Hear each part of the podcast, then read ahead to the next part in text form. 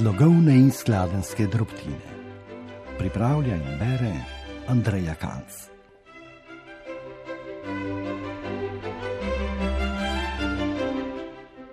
Drage poslušalke in poslušalci, v sodobnem jeziku in različnih slogovnih govoricah v tem ciklu jezikovnih prispevkov razmišljam Andreja Kalc kot literarna prevajalka, občasna lektorica, dejavna članica Živahnega lektorskega društva Slovenije, predvsem pa samozaposlena primorka.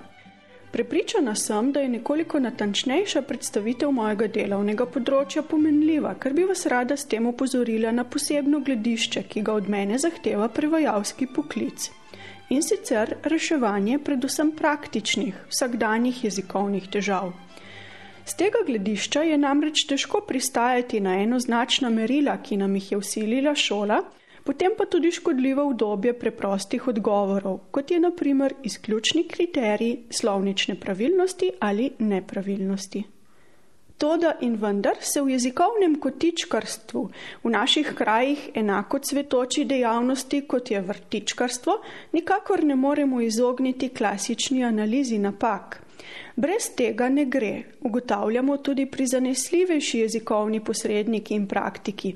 Torej tisti, ki verjamemo, da so naprimer mehanizmi izmirne metaforičnosti in prenesenih pomenov povsem sprejemljiva sredstva tudi pri uradnih in javnih govornih položajih in besedilih.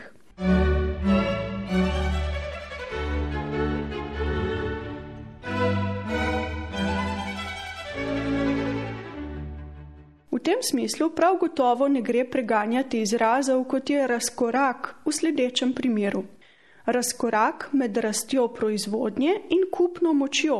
Čeprav moramo biti pozorni na dejstvo, da ga naš osrednji razlagalni slovar, torej SSKJ, še vedno označuje kot publicizem.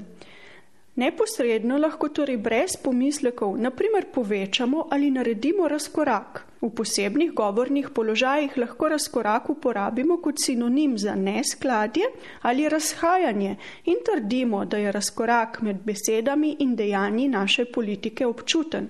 Čeprav nas bodo puristi starejše in tudi novejše šole zato morda obsojali. Povsem na ključno sem naletela na zanimiv komentar dr. Helene Dobrovoljc, ki jo širša javnost pozna predvsem po odgovorih v jezikovni svetovalnici na spletišču Fran, torej domovanju številnih jezikovnih virov za slovenščino. Ob razlagi primernosti nepravega predloga tekom, tekom let naprimer, je dr. Dobrovoljc zapisala tudi sledečo misel. Kot vidite, je bila v preteklosti raba posameznih besed obremenjena slogovnimi omejitvami, ki niso bile slovnično, temveč puristično motivirane, pogosto pa vezane na zapovedi, ki se niso oblikovale iz jezikovne rabe, temveč so bile pogosto plot dogovora lektorjev v časopisnih hišah in so od tam postopoma prehajale v splošne priročnike. Danes se pogosto srečujemo z zelo neuravnoteženim izrecnim prepovedovanjem posameznih besed, naprimer razkorak v pomenu razhajanje. Dopuščamo pa novejše jezikovne prvine, ki podobne obravnave v preteklosti niso bile deležne.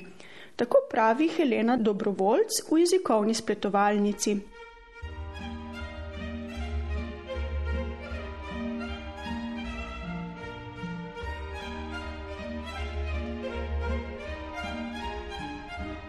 Ob kriteriju slovničnih napak se je v jezikoslovju uveljavil predvsem pojem jezikovnih načel. Za dober slog, ki ima za posledico kakovostno sporozumevanje, je pod skupen dežnik zbirala vodila v preteklosti predvsem stilistika. Že v zadnjih dveh oddajah smo se mudili pri stilističnih načelih natančnosti in jedrnatosti jezikovnega izraza. Jedrnatost in gospodarnost ali ekonomičnost sta sicer nekoliko paradoksno načeli, ki so jo skušajo držati predvsem publicistična besedila, žal pa prav tam najdemo največ kršitev teh vodil. Sledeči primer je sicer povezan s temo pretirane in neustrezne oziralnosti iz prejšnjih oddaj, ob čemer je vendarle treba omeniti še danes aktualno razpravo Antona Sovreta z naslovom Ne pravi relativniki iz leta 1965. Danes pa primer oziralnosti uporabljam za ilustracijo odvečnih ali redundantnih jezikovnih struktur.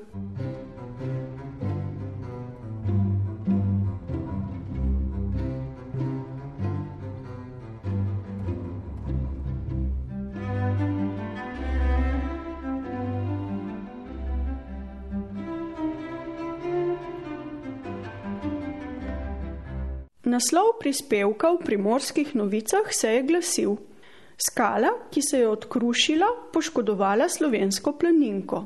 Ker gre za naslov, naj nas ne zmoti, da je avtor izpustil naslonko pomožnega glagola biti. Naslovi imajo jasno omejeno število znakov, vendar je treba prav zato postopati še bolj ekonomično ali gospodarno in ni prav nobene potrebe, da poudarjamo, kaj se je zgodilo skalo z posebnim odvisnikom, če lahko veliko bolj razumljivo povemo z levim prilastkom in sicer odkrušena skala poškodovala planinko. Tako v prvem primeru skala, ki se je odkrušila, poškodovala slovensko planinko, naštejemo kar 57 znakov, v drugem odkrušena skala poškodovala planinko pa samo 36. Rezultate štetja seveda posredujem s kančkom ironije, kajti pri jezikovni jedrnatosti, ki ji danes pravijo tudi ekonomičnost jezikovnega izraza, zasledujemo predvsem pomensko jasnost in ne čim manjšega števila znakov.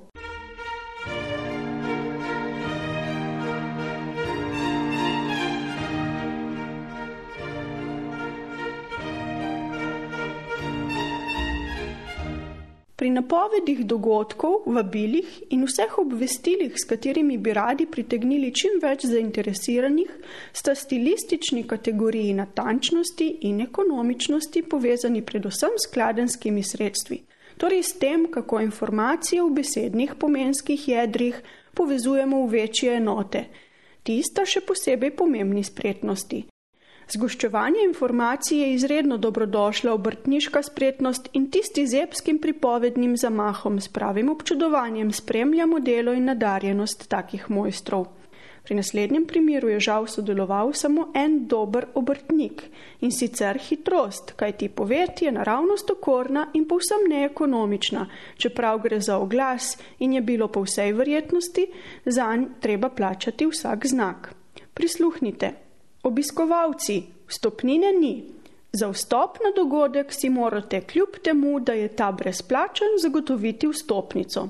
Tudi v tem primeru bi pisac in naročnik oglasa lahko prihranila celih 20 znakov. Samo sestavljen veznik, kljub temu, da bi nadomestil še prav in celotna skladenska in pomenska slika povedi se kar sama zasuka v preprosto rešitev. Čeprav je dogodek brezplačen, si morate zagotoviti vstopnico. Kot vsakega obrtniškega dela se lahko dobrega pisanja, ki ni nič drugega kot uspešno sporazumevanje, naučimo in ga izpopolnimo.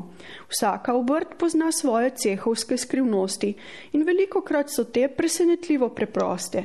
Omenjeni stilistični načeli, ki ju ni težko ponotraniti, potrebujete samo hipec naše popolne pozornosti. Potrebujete torej čas, ustavimo se, umirimo, premislimo in preberimo za seboj. Nihče našemu besedilu ne more pomagati tako dobro, kot mu lahko pomagamo sami. Ustvarjamo prosti čas, časovna okna, v katerih si bomo dovolili tudi dovolj zmirnega branja kakovostnih vsebin in lepih besedil. Za dober slog in s tem dobro sporazumevanje bomo morali postati tudi časovni aktivisti. Zavestno bomo morali zaustavljati čas. Najlepša hvala za posluh in lep pozdrav do prihodnjič.